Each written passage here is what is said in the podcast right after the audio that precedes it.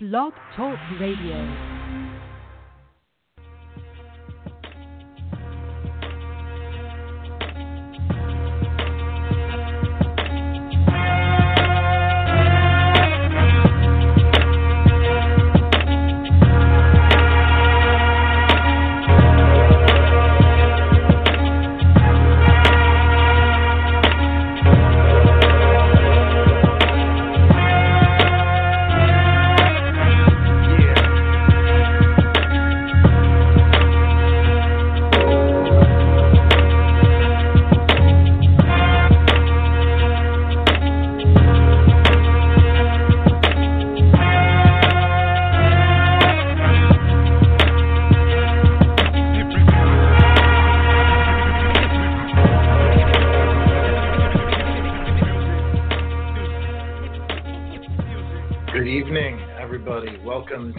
Episode three of Beer, Brats, and Booyah coming to you live from Riverwest in Milwaukee, Wisconsin. It's the Supper Club Sports Guys uh, here with our Everything Wisconsin Sportscast. I'm Marty Laments. With me, as always, is co-host Tyler Albers. Tyler, how you doing tonight, bud? Oh, just frustrated, Marty. Yeah, why is that? Well, I got to turn my ESPN, Bleacher Report stuff off. I can't go on any of my Facebook sports pages for the next two weeks because all I have, all I get to hear about is Tom Brady, and I don't know if I can handle that. Yeah, I'm over it. I saw a post yesterday. Someone compared to him to Michael Jordan, saying he was as dominant as Michael Jordan when Tom Brady is two missed field goals away and a Malcolm Butler interception to being closer to Jim Kelly. That's all I want to talk about it for right now. I uh, caught me at a wrong time. All right. Well, uh, I won't go any deeper into that because there's a couple uh, other plays we could mention that uh, may have kept the Patriots from uh, collecting pay dirt or at least uh, going to the Super Bowl in previous years. But yeah, we'll save that for later. otherwise, it was a pretty interesting weekend uh, as far as Wisconsin sports go. We had a nice Bucks win on uh, Sunday, or excuse me, on Saturday, and the uh, Badgers too pulled one out against number two Michigan at home at the Kohl Center. Uh, pretty surprising win, um, at least for me. What uh, what did you take away? What were your takeaways from from the game Saturday? I remember texting you the day before, uh, being a little cocky, saying the Badgers were going to win. Um, I probably just thought that because it was a must-win for the team. Being an undefeated number two ranked Michigan, you're at home. The wheels are starting to fall off a little bit. Greg Gard hot seat um, conversation starting up. It was just a win that I felt like they needed to have, and they pulled through. Yeah, it definitely felt like it was a uh, must-win game on Saturday with the loss earlier in the week to Maryland, where a four-point loss where there was just a lot. There was a lot that was going wrong for for the Badgers that day, and it just felt like you know the season was kind of like you said the wheels were coming off a little bit, um, and it was not looking good, and it was a big time comeback win um, against Michigan on Saturday. So definitely proud of the boys for pulling that one out. Yeah, Ethan, I, I had a chance to see the whole game and rewatch it a little bit too, and Ethan Happ was just tremendous. He was going up against a a really nice uh, forward center guy that that, that Michigan has, uh, who I mean, he, he was like nine feet tall with his arms straight up in the air, and he played really well.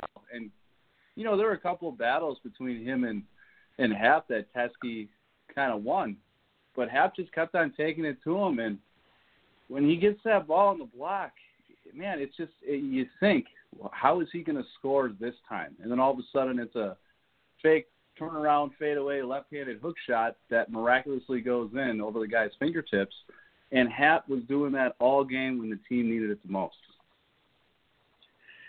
Yeah, he is unbelievable at finishing under the basket. It is absolutely incredible. And like you said too, it's it's uh, you don't know how he's going to do it when he gets the ball. You're like, wow, he's got double teamed and on the block. He's got nowhere to go, and somehow he splits the defenders or goes over the top of them and, and finds a way to finish. And all of that without drawing contact.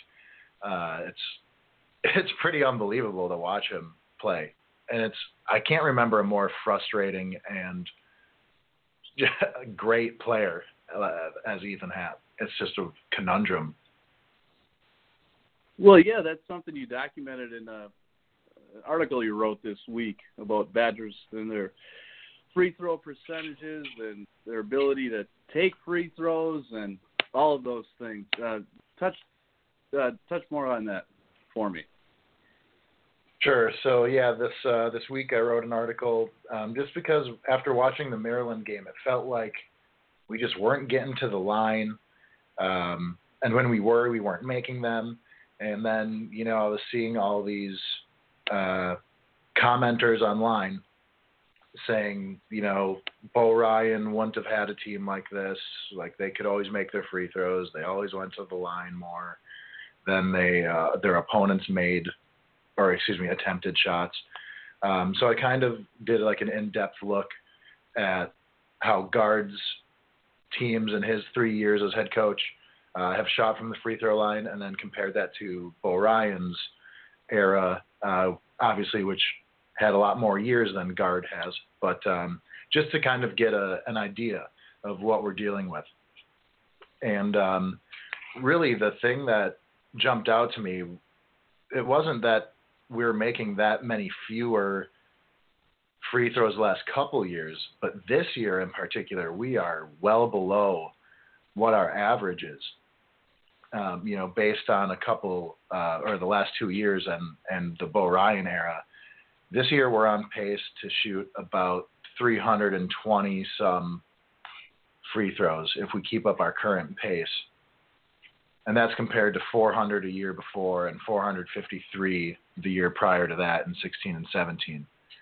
And when the Badgers were at their peak, when we went to two consecutive Final Fours with Bo Ryan, we shot 642 in 13 and 14, and uh, 584. And those are the makes. You know, we just made so many free throws, and that's a big reason as to why we were able to win so many games. And this year, we're just not getting to the line at the clip that's, necessary to compete in today's Big Ten. That's an amazing stat that you brought up before. Uh, the two the two Final Four teams made more free throws than their opponents attempted. I don't even think that's possible. And you're right. That shows why they were so successful. Obviously, those teams had a little bit more talent. You know, Frank Kaminsky, Sam Dekker, and so on and so forth. But when you told me when I read those stats, that just blew my mind. And you're right. There's a downward trend, and teams that can't finish games at the free throw line or drive and draw contact to get to the free throw line how I mean, you look at James Harden right now to talk the NBA. I mean, I'm not a huge fan of James Harden, but the guy still he shoots 15 to 20 free throws a night and he puts them in, and that's why he's such a successful player. This Badger team isn't being aggressive enough while driving, and you also said too maybe there's a reason why Happ isn't getting called, getting calls when he's down low. Yeah, who knows? You know, he he's so swift under the basket that he kind of like dekes out the opponent to the point where they kind of give way to the basket. So, I mean, a lot of his shots while they're contested, he finds a way to do it without drawing contact. Which is a double-edged sword. Yeah, it's so interesting, man. We really could talk about Happ and his career as a bad, excuse me, as a Badger all day. Like he's in the top five in pretty much every major statistic in Wisconsin basketball history. Yet there's something about him where we just know he's not elite, you know? I mean, it, does it go to show you that in today's world, NBA, college basketball, you have to have, at least in Wisconsin's system, a five that can step out and at least make a at least a 15 footer to spread the defense a little bit, right? Yeah, like 15. If Happ could hit a 15 footer, this team would be a lot more dangerous. Absolutely. A lot of it is Happ getting it on the block. Are they going to double or not? When they double, can he find the open guy? And can the open guy hit a three? Or if Happ's on the top of the key, the, the defender can sag down so much, you know, just kind of clogging up the lane, maybe not allowing the Badgers to drive as much as they want to, and force those fouls at the hoop. Right. We're pretty much living within five feet of the basket and then like 25 feet from the basket, you know? Like that's the only yeah. way that we can score points. Yeah, besides a, a, a trice dribble pop up shot, that's exactly what our offense is right now. And I don't know. I mean, we talked about this before. What do you think about Greg Gard in a sense? You think he's on the hot seat right now? I mean, if the Badgers, even though they're coming off a huge win, if they don't make the tournament or get, you know, a poor seed in the tournament, do you think Greg Gard's on the hot seat then? Yeah, I don't think I can deny that.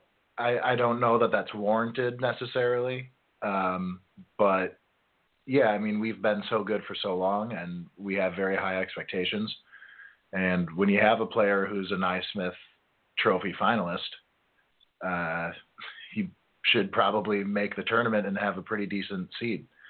So um, I definitely can understand why he would be on the hot seat but at the same time, you and I have discussed this as well. Um, he just doesn't have a big right now who can shoot the three and stretch the floor like the traditional Wisconsin swing offense has operated. And, uh, you know, he, Happ, I'm sure he did help in the recruitment of Happ, obviously, as an assistant under Bo. Um, but he's not really fully Gard's recruit. And as we've seen in the last couple games, Gard has kind of made the adjustment to get Reuvers involved more in the offense, and that's you know Reuvers is Gard's big recruitment uh, or recruit, and he's proven the last couple weeks, in my opinion, that like he's pretty good. He can ball. So I think you got to let Gard have at least one more full year uh, after this season with his team and his recruits, and I think that would be the most fair assessment of what he's done in in Wisconsin and Madison. What do you think, guys? Like you were saying, primarily with a, a five that can actually stretch the floor a little bit. Now, I'm not going to knock. I'm not trying to knock on Happ at all. He's one of my favorite Badgers of all time. I love watching the kid play, but it's not the traditional Bo Ryan swing offense anymore. I I mean, I was looking back every year that Bo Ryan had coached. I I can't really think of a center or a five that he played a lot of minutes that that couldn't shoot a three, or at least the other team had to respect an open shot. I mean, I looked at it. There's way back in 2001, 2002 when Bo Ryan started, he had a guy named Dave Mader that he inherited, and he got his sophomore year, the first year that Ryan was coaching, he had 15 minutes a game, didn't attempt a three the entire year. By the time Mader was a senior, he was only averaging nine minutes a game, and he still hadn't attempted a three in his entire year. So you know, Bo Ryan kind of had that system, kind of like with Greg Stiemsma. Stiemsma was the only player on that team during that time with Brian Butch that actually made a dent in the NBA. Yet he only averaged 10 minutes a game because the guy couldn't hit an open three. So now Gard has inherited Ethan Happ, and you can't not play one of the best college basketball players in the country, but you just kind of have to live and adjust to a you know to a scheme that you're not used to doing the whole time that he's been an assistant coach. So I'm really interested in seeing what happens when he does get that five that the opponents have to respect when he's behind the three point line. And it, it makes me anxious to see how he can continue to make adjustments this year as well.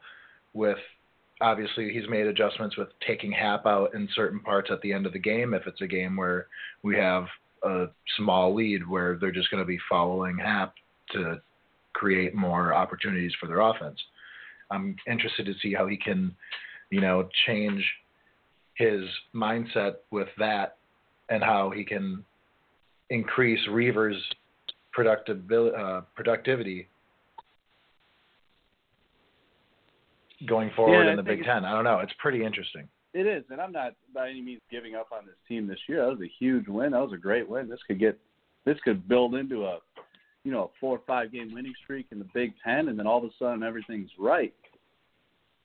It it is key, like you're saying. Reuvers, I mean, he put on what 30, 35 pounds this past off season. He's just Yeah, I think they said 40. confidence. Yeah, I mean that's that's amazing, right? He's you know he's just got to gain confidence. So next year when he knows you know he's going to be one of the main guys, and with the guard play, I mean I'm still not. Davison doesn't know what to do right now because he's not running the offense like he was last year. And Trice, uh, he reminds me of uh, what was his name? God, uh, uh, it's drawing a blank right now. But a guy that's like, no, no, no, yes, yes, yes, or what are you doing? Just he's Trice is a frustrating point guard for me right now. Um, but You think hopefully of they can Trey. Jackson? Yeah, Trey Jackson would definitely be one of them too. Uh, but Trey Jackson wasn't a focal point of the team, and like, uh, for example, the Badgers did not finish the game well against Michigan. You know, Davison had the ball after an offensive rebound, and he had to give it up to Trice instead of just running the offense through him. And then Trice got the ball stolen from him. Michigan went down and scored. It's just, I don't know. I I just would like to see him play more consistently and and protect the ball a little better. That's all I'm saying. And can we maybe let Davison run the offense? I'm just saying it doesn't have to be Trice. If Davison gets the rebound, Davison can dribble up. He does. He shouldn't have to defer to Trice all the time as the de facto point guard. You got two guys who can play point guard ish because Davison did that last year. Just let Davison be confident in what he's doing and not have to say, "Oh, where's Trice? I got to get him the ball right away." Oh, I'm taking it up right now. Is Trice mad or is Coach mad because I'm not giving him the ball? Just let both of those guys do their thing. Yeah, it seems to make sense to me. You know, like why is it so important that Trice has to be the ball handler? And it's not like he's, you know, Devin Harris or Jordan Taylor or, you know, Bronson Koenig. I, I don't really Exactly. understand why it has to run through him. And it's a swing offense. I mean, any, anybody can really run the point in the swing offense. You know, th- one through three in that offense, right? And then Happ can even take the ball. Half the time, Happ takes the ball up and just starts it off right away. So I don't, I don't know why that's going on. I just like to see Davison get a little bit more confidence in his role, so he knows what he's doing, so he doesn't have to second guess himself sometimes. Yeah, it seems like that is definitely the weakest part of our team right now. Is I mean, obviously Happ's inability to shoot, but aside from that, um, it's just the inconsistent guard play. There's so many turnovers and like sloppy mistakes, and then just missed shots or missed shot opportunities when they put the ball on the deck instead. Um, it's definitely been like the most glaring issue with Badger basketball, in my opinion.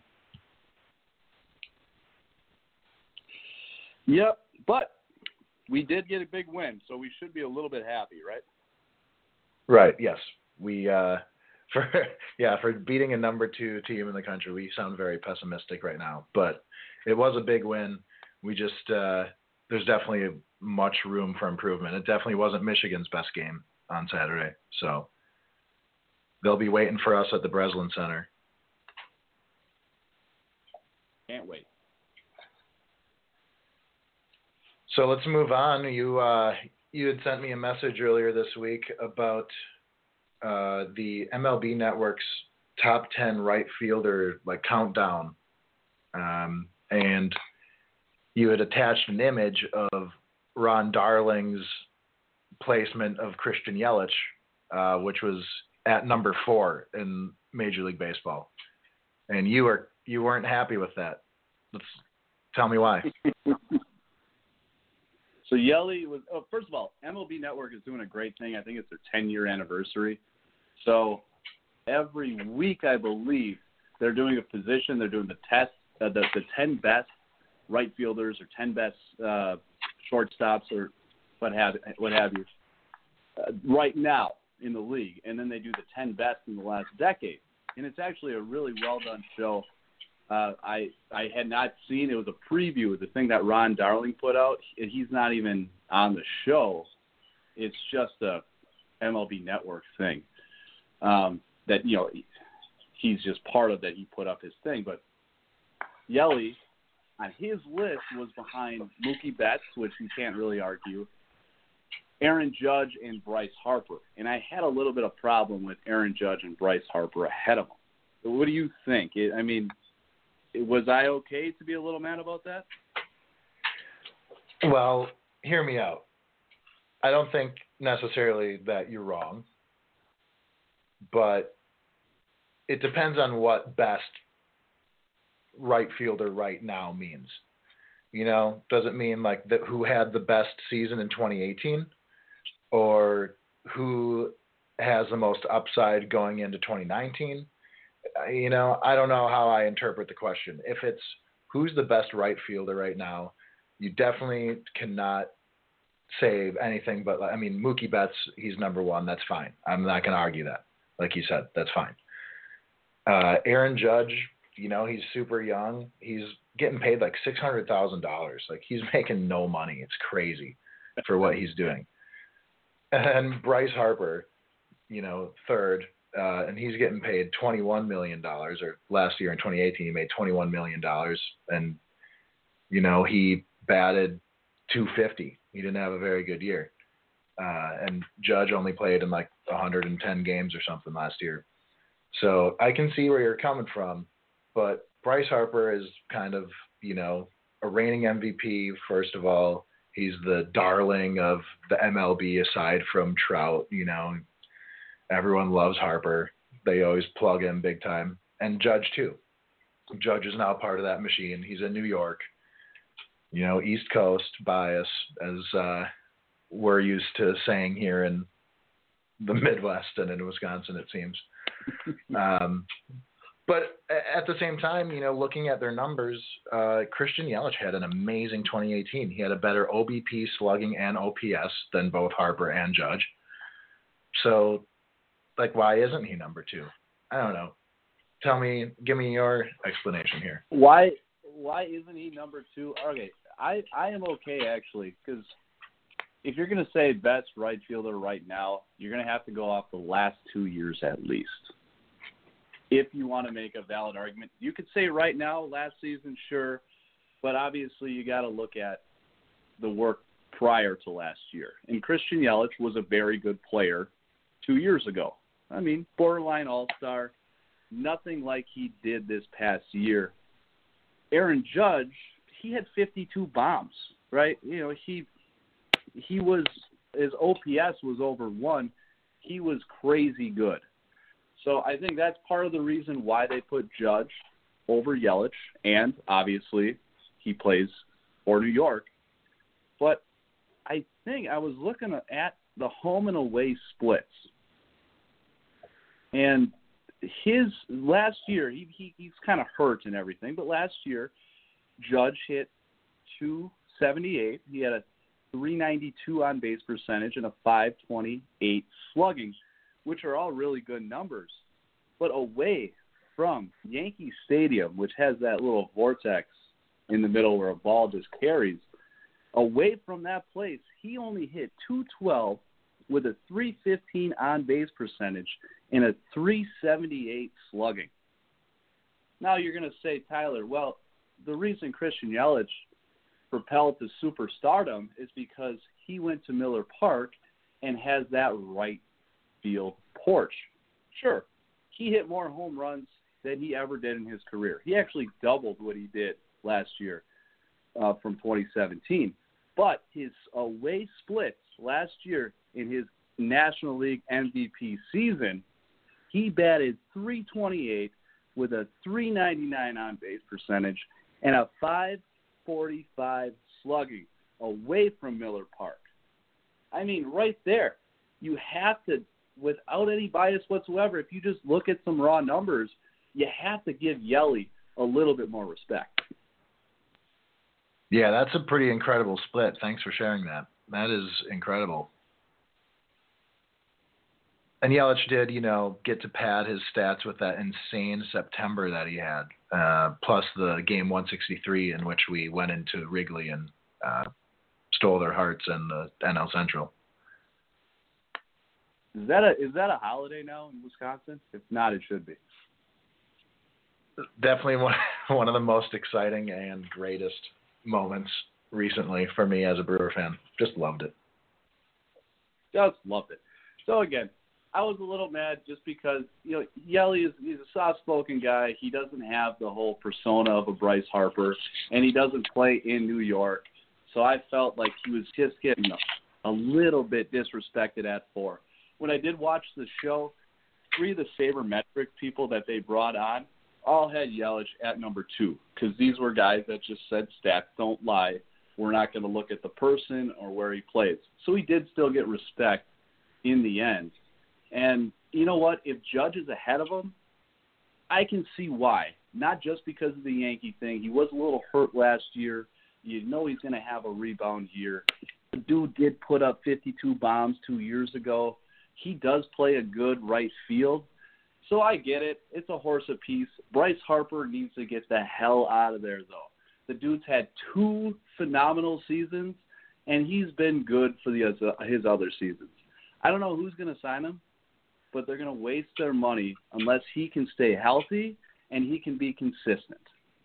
Yeah, and that's a whole topic for another day. The whole MLB free agency, um, like the just how long it's taking for these guys to go, and how much these um, ball or the clubs are kind of like you know not necessarily colluding, but maybe uh, just to not spend these crazy amounts on 10 year contracts. You know, they've they've seen the mistakes in you know previous years with guys like Pujols and Prince Fielder, et cetera. Those are just busts almost immediately. You know, no one wants to make that risk anymore. Yeah, that's a whole other thing too. It'll be interesting to see what happens with collective bargaining.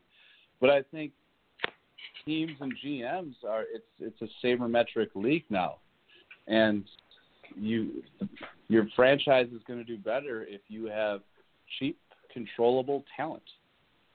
And then when you need to make a move, like a one year, sixteen and a half million dollar signing of one of the best catchers in free agency, then you can. But you're uh, to tie up so much money with guaranteed money in a time like this, it's just it's.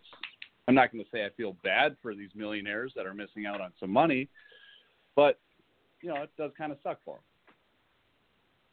Right, and especially when you consider that you know all these lower paid younger dudes who are under control, you know, they're costing the club less. So then the owners are pocketing their money or they're uh, lining their pockets even more with money, and then they're not spending it to improve their team. Although we've seen here in Milwaukee that uh, Stearns and Attanasio have started to work together a little bit on that. Yeah, yeah definitely. Um, not yeah, Milwaukee. I think Attanasio's a small market owner. He's doing a good job. But it's just like you were mentioning before, how Aaron Judge is getting paid what six hundred thousand dollars. He's a top three right fielder in Major League Baseball. And Yankee fans are kind of mad this off season because, you know, they they have to pay for half of that new stadium, and they're mad that the Yankees aren't doing Steinbrenner things and just throwing, you know, two hundred million dollars at the best free agent or three hundred million dollars at Manny Machado. And I don't blame those fans. I mean, it's not their money. Why not let them? You know, just spend it, sign these guys, make the team better, and win a World Series. Isn't that what it's all about? Only if it was that simple, right? Yeah. Well, it definitely has worked for the Yankees on a few occasions, but they've built a really good team right now, and they definitely don't really They- need to go out and make a huge splash. They have, and Cashman's done a great job of kind of changing the narrative in New York. Because you remember back when we had CC in Milwaukee for half a year, and he's he could come back to Milwaukee anytime, and we could throw a parade for the guy. And he was here for half a year. Well, that offseason they signed they signed what CC Sabathia. Uh, what other free agents? Is that the same year they picked up Alex Rodriguez? Uh, it's definitely the same year they up- picked up Teixeira. Teixeira, that's what it was. And then they they picked up that pitcher from the Pirates, Burnett, I think. Yeah, and they AJ spent Burnett. like yeah, they spent over three three hundred seventy million dollars that off season, and they won a World Series. That's that's just not happening anymore, which is good. But they kind of got to figure it out in, in collective bargaining before these players strike. I mean, if if there was a baseball strike, I don't know what I would do in the summer. on a really sad note, just every time I think about it, that signing of Teixeira cost the Brewers a chance at getting Mike Trout in the compensatory Oh, draft picks That's right. Yeah. because Teixeira was Teixeira deemed was a better. Yes. And they deemed that that was a uh, Teixeira was you know a more valuable loss to the Angels than CC was to the Brewers. So the Angels got the 25th pick, and the Brewers got the 26th. Ugh. And who knows if the Brewers would have taken Trout, but They wanted him. it's They still. wanted Trout. We oh, can talk man. about that next episode. I can bring up the article. I've read that article before where the Brewers were going to jump on Mike Trout. It's kind of like a Giannis thing with Atlanta. That's a whole nother Ugh. story, though. Yeah, we'll have to do another episode of that. That sounds fun. But Man, you uh, the pain that to end the oh, show sorry, on go a ahead. depressing note here. Ending the show on a depressing note, Marty. Yeah, well, let's uh, let's just share our depression with uh, some that some NFL fan bases might be feeling after yesterday's postseason. Uh, there's a couple controversial calls.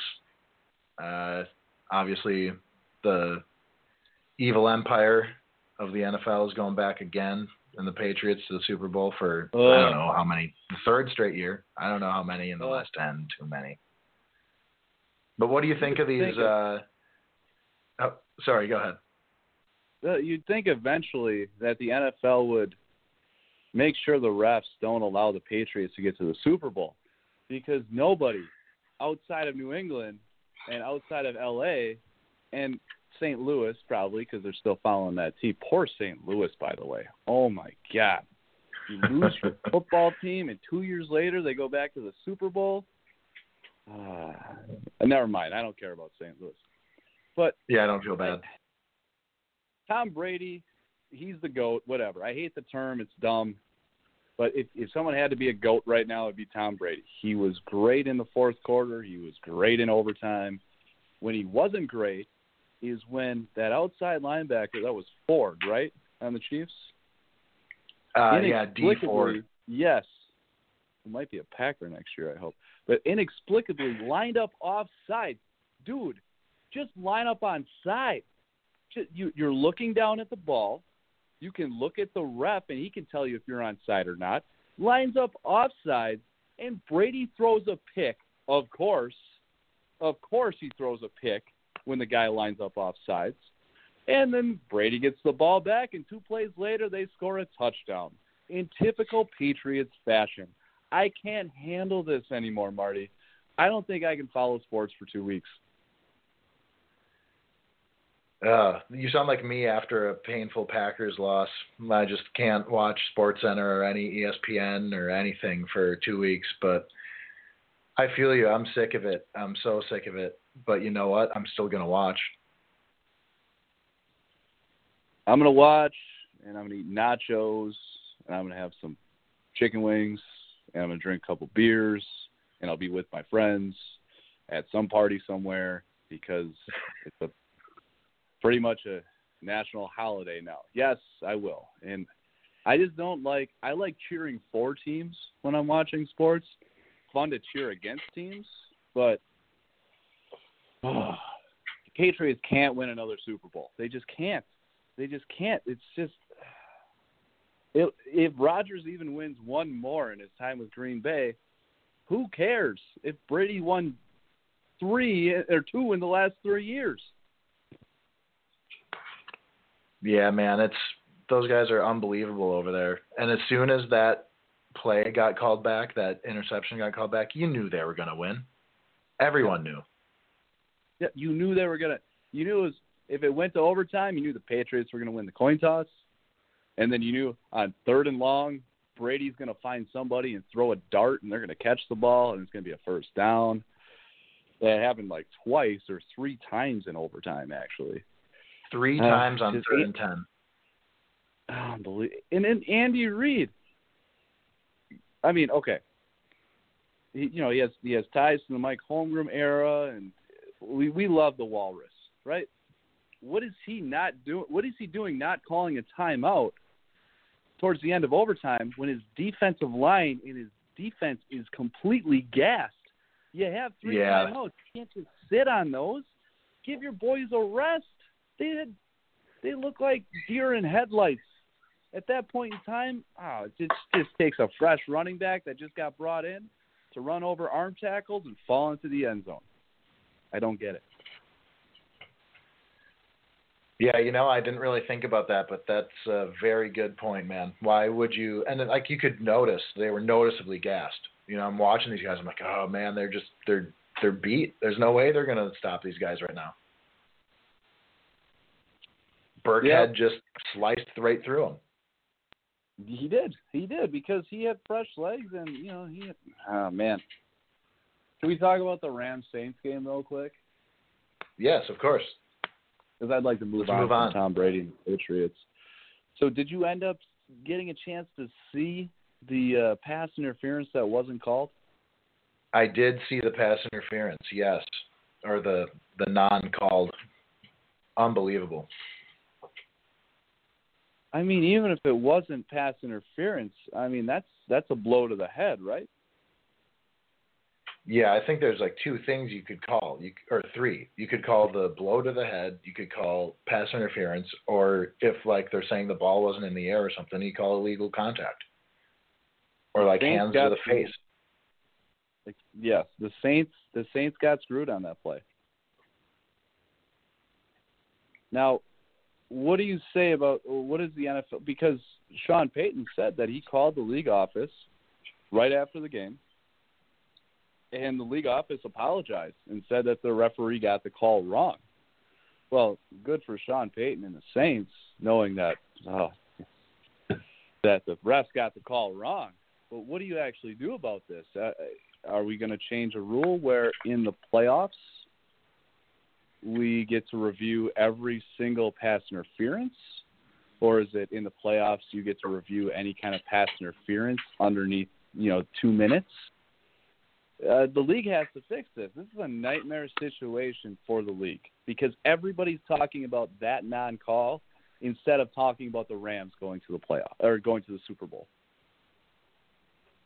Yeah, you're absolutely right. And this isn't the first time that there's been a controversial play that's changed the course of the game. I mean, the Packers were on the receiving end of one of the calls that, you know, helped us win a game at Lambeau with the whole Dez caught it. And then you have obviously the tuck rule.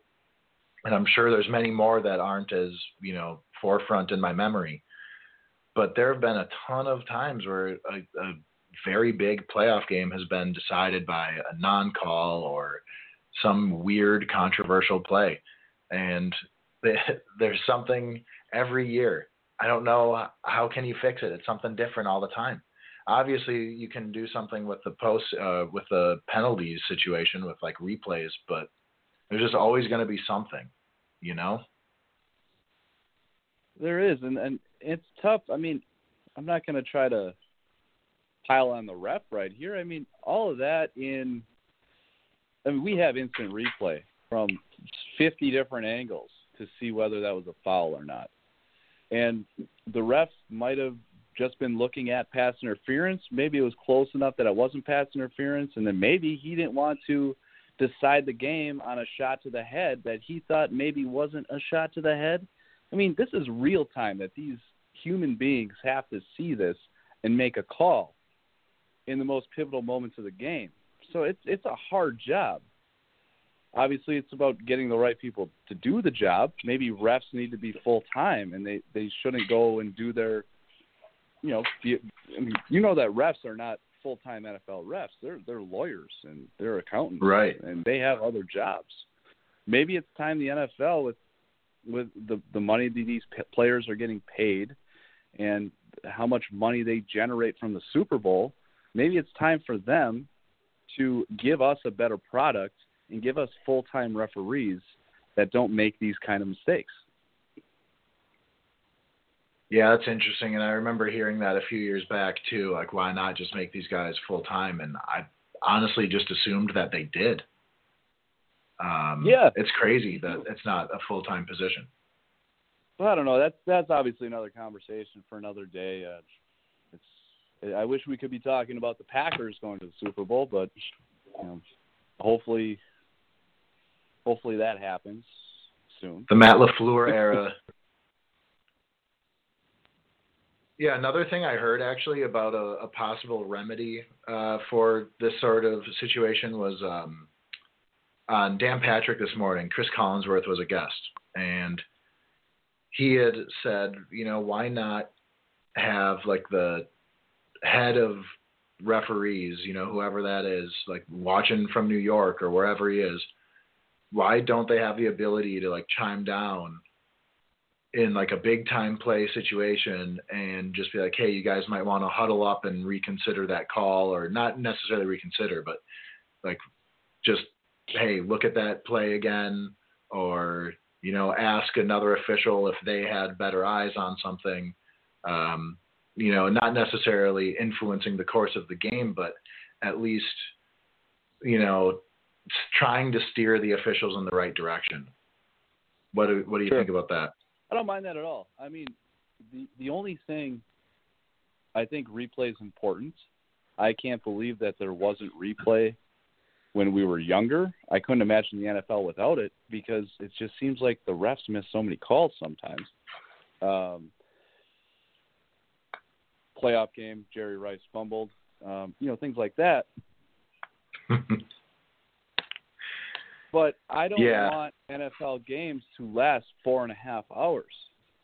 I want them to get it right, but I have a big problem with every time there like a play happens that the refs need to huddle for three minutes. I mean, it might help. Like with two minutes left in the game, there's already built up suspense. You're kind of in it. Like it's okay if you have to wait a little bit. It's like you're watching a a mystery or a drama or something. Like it, it builds the drama actually. So I'm fine with that. But just like you know, minute uh, eleven fifty three seconds in the second quarter, and then now we got to take five minutes looking at a potential pass interference call that should have been called pass interference. I like that's not what I want. You know what I mean? Yeah, I do. And then here's another perspective from Collinsworth or another idea where he said, what if you just had two challenges like we do now, Well, you can challenge any play you want, anything you want pretty much, a penalty, like say an opponent had a 80 yard touchdown run, you can challenge that play and it's, you know, possible that it gets called back on like a holding call or something. And you just kind of like like, well, there's a big play. Let's see if we can, you know, get him, catch them somewhere, even if you don't have proof or evidence. Oh, it- yeah, I don't know if I like that. But you only get two challenges. You only get two. Okay, so they're not going to do it unless they know that something egregious happened during the play. Pretty much. Like you could do it on a big play, and like maybe that's like the, you know, the downside of that. But you say you did that twice, and you'd have to be right. You know. I don't know. It seems like that would be a big Yeah. risk to take. I don't know if I like that because what this sets it up for is it's 30 to 23. There's you know 59 seconds left in the game. Rodgers throws to Cobb, and he scampers down the field for 80 yards, scores a touchdown. Looks like this thing's going to go to overtime. And then they challenge the play, and Davante Adams is on the other side of the field, and he blocks somebody in the back. That had nothing to do with the success of the play or not. And then they call blocking in the back, and then then all of a sudden it's Packers ball again on the 10 yard line and they need to try to score. Like that, I feel like that might ruin the game a little bit. Yeah, it's a slippery slope. Yeah, I, I didn't, you know, say whether I thought he was right or wrong. Just thought they were interesting ideas. Oh yeah, I'm and, talking to I'm talking to Collinsworth right now because you know I don't think Collins. I'm I, I like. What do you? How do you feel about Collinsworth? I don't really like the guy that much, honestly. Sometimes he makes some pretty good analysis, but I'm just, you know, this has been too many years of hearing the same guys over and over again. Like we just Sure. need to like recycle through all these guys, get some new fresh blood in there, you know. And I'm just tired Here's of hearing guy his voice. that needs a new tagline every time he talks. Absolutely, man. Yes. Oh gosh, I'm actually glad. Like, so I was watching the games yesterday with uh, family, and we were like kind of going between bars and stuff, and uh, didn't have to hear any of the game audio, which was a relief. There you go. Yeah, there's nothing wrong with that.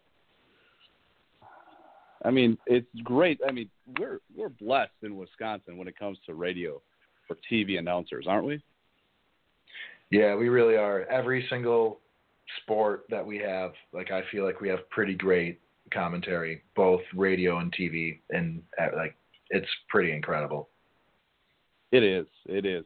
So I think we're kind of when we don't get a chance to hear the audio of the game, like we're kind of spoiled in that sense. And I feel like a lot of different uh, people, fans around the the country, they probably don't care. But sometimes it's like, dude, can you turn the can you turn the sound on? I want to hear Brian Anderson call this game quick. You know, you know what I mean?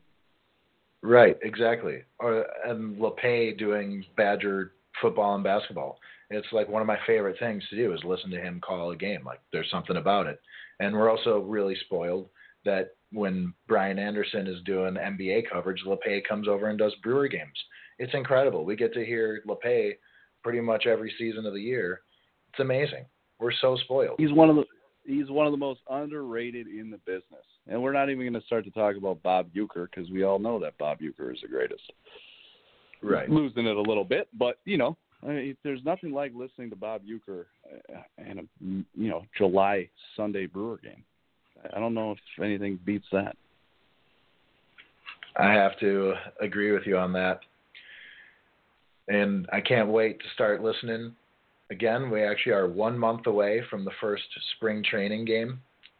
So we got that to look forward to in 31 days. And uh, Man, then we can hear the dulcet tones of Bob Uecker. can't wait. It'll- it'll So we're getting pretty close. nutrition. Maybe we should do a maybe we should do a show for that. Let's do a show for the uh, the spring training season opener. I think we should. Uh, Maybe we should fly out to uh, Arizona. Yeah, we'll see if uh, we can get some corporate sponsors uh, for that. So um, that's not going to happen. But Comet Cafe. dream big. Wayne. Love it, man. Dream big. Yep. Uh, Dino's River West. Are you listening? Yeah, we'll uh, we'll plug you guys big time. Dino's Riverwest, uh, right up the road from uh, Black Husky. Are you kidding me? Yeah, right up the road, Black Husky and uh, Trax Tavern right there too. Uh, we can. oh, uh, Track Tavern, one of the best best fish fries in Wisconsin. I'm telling you. Yep, we're uh, we're gonna be sending them this tape right after this, and um, you'll be hearing from us in Arizona. They'll just have to suffer through 50 minutes of sports babble. Yeah, it's definitely become babble at this point. So um, let's uh, let's call it an episode and another fun 50 minutes with you, buddy, here on the Beer Brats and Booyah Supper Club Sports Podcast. Uh, thanks everyone for listening to the drivel and uh, if you enjoyed Follow us it, on Facebook. follow us on Facebook. We're on Facebook. We have uh, some articles on there, uh, at article. We are sharing memes and all sorts of interesting little stats. Um, just yeah, be sure to give us a follow and uh, tell your friends. Get in on the conversation. Yeah, don't be afraid. All right, thanks again, Tyler, for uh, for calling in. As always, it's always a blast, and look forward to talking with you next weekend. All right. You too, buddy. Take care. All right, take care. Thanks again, everyone, for listening. That is the Supper Club Sports Beer, Brats, and Booyah Wisconsin Sports Talk Hour. Thanks again. Go Brewers, go Packers, go Bucks, go Badgers. We're out.